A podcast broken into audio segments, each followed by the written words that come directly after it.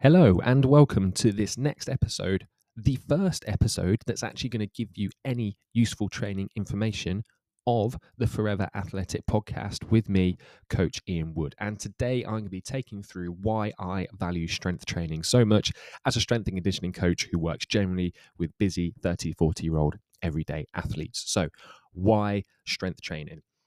As a busy 30, 40, 30 to 40 year old everyday athlete, you want to build muscle move better, perform better in your chosen sports or activity. You want to remain athletic long into your late years and you really value that ongoing active lifestyle. But you've only got three ish, 60 minute ish sessions that you can commit to per week. And within that 60 minute session, you actually need to be in and out of the gym within an hour with a shower. So that's actually only about 45 minutes worth of training time that you've got. So, with that 45 minutes of training or that just reduced training capacity, why do I think you should be prioritizing strength training as opposed to doing things like cardio, Metcon, circuits, HIIT, CrossFit, whatever it is? Before I get into that, first and foremost, the most sound advice I can give you is that the best exercise program for you is the one that you enjoy and you're going to stick to because you're excited to keep on going back and doing more of it. So, if that is one of those things that I just listed cardio, Metcons, HIIT, whatever you do you absolutely go for it. Don't let me stop you and tell you that that isn't going to be effective in terms of keeping you fit and healthy. It absolutely will. It is amazing. But if you are looking to really maximize or optimize your training with the most bang for buck stuff that you can be doing and you enjoy lifting weights or you enjoy the potential idea of lifting weights i personally don't think that there is anything better that you could be doing with your training time because strength training has a huge amount of benefits. And I'm going to run through them with my top five benefits of strength training for you. So, first and foremost, number one, strength underpins most elements of performance. So, as an everyday athlete, you will always have this idea um, that you're in the gym training to improve your performance at something, whether it's a recreational sport, whether it's a sport that you take very seriously, or it's just performance in the gym. Strength is going to underpin most of the qualities that you're going to look to improve, whether it be power, which is force times time, with force being strength and strength being the more trainable quality within those two, particularly when you're newer to the gym or you're coming back to the gym after a bit of a layoff. For the same reason, it's going to help you improve your speed.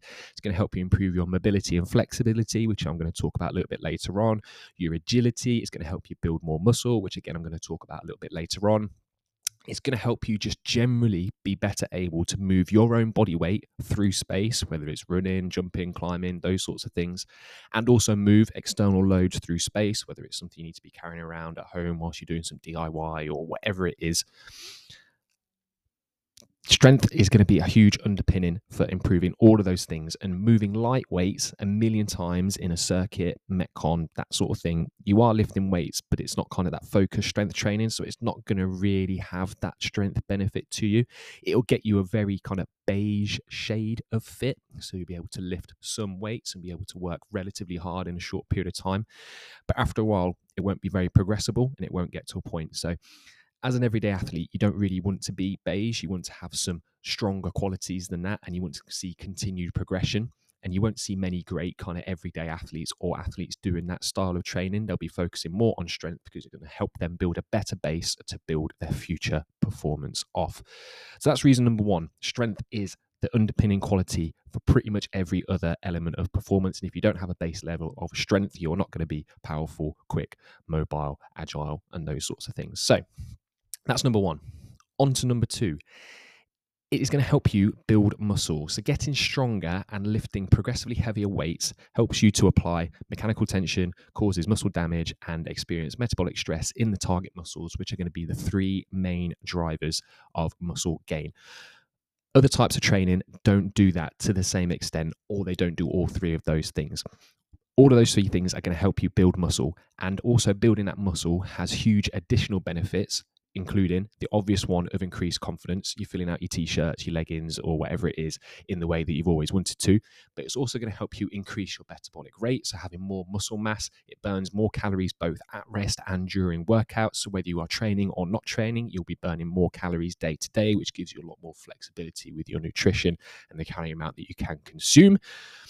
And it also gives you a better quality of life. So, research kind of says that aerobic fitness will have a big um, say on how many years you live, how long you live for, but the muscle mass that you build and maintain through your life has a big determinant on the quality of life that you have within those years. So being able to get up and about, keep yourself moving, the strength to do the activities that you enjoy doing, playing with your kids, playing with your grandkids, whatever it is in the long run, that better long-term quality of life comes down to your muscle mass and your strength, which is you know a really really important thing for an everyday athlete in their 30s and 40s who's looking a little bit further down the line. So that's number two. Then on to number three.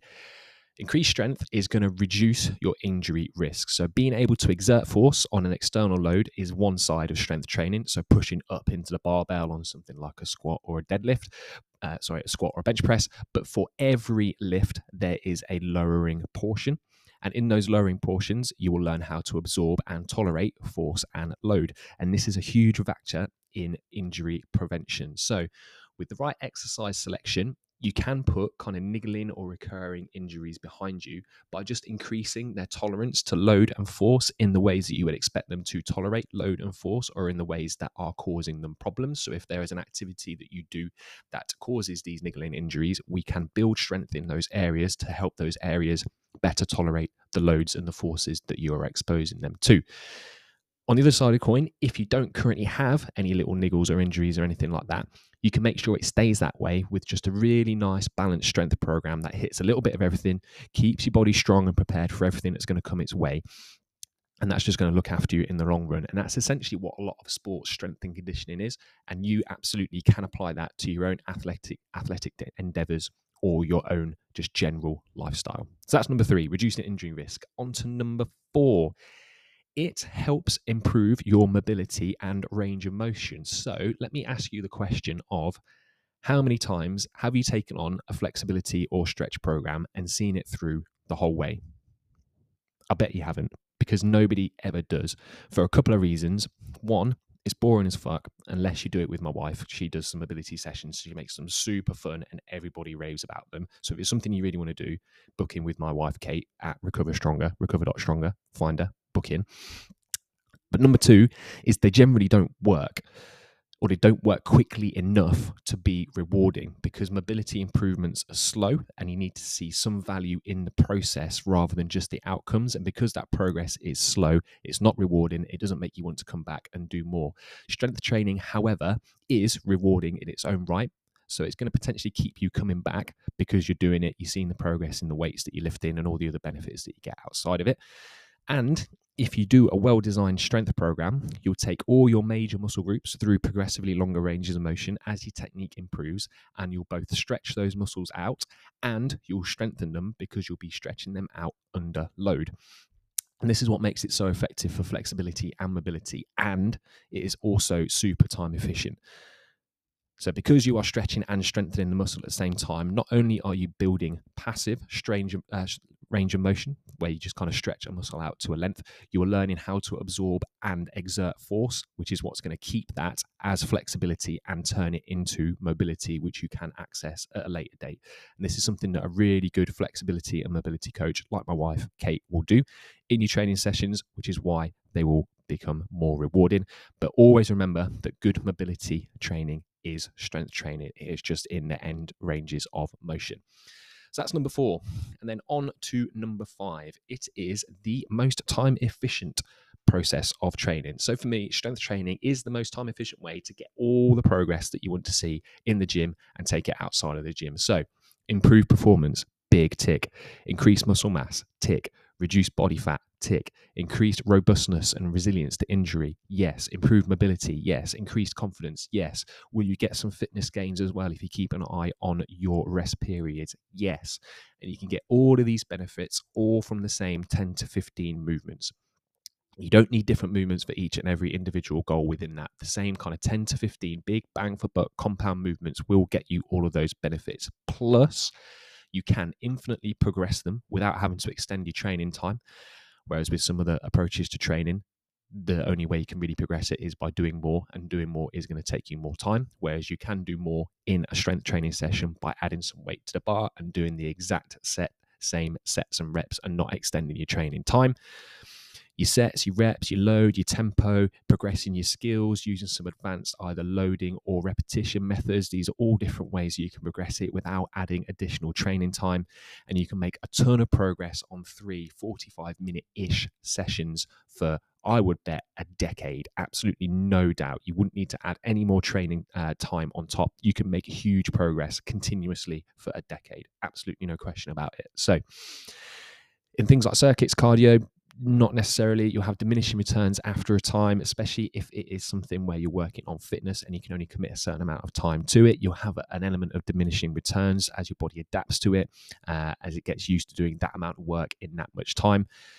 So, all of these things combined, this is why I invest so much into your strength training and why I think everybody should be doing it. I know that your time is valuable. I know that your energy is limited. So, I know that you need to be spending on things that actually move the needle. But as I say that, I know you've got other things to be doing today, so I'm going to leave this episode here. You've got more important things to do than just listen to me ramble on. So I'll see you in the next episode. But if you want to learn more about how I work and the things I do and the services that I offer, just get onto the internet and type in www.coachianwood.com. And if you want to have a chat, fill in the application form on there and we can book in a call. Cheers.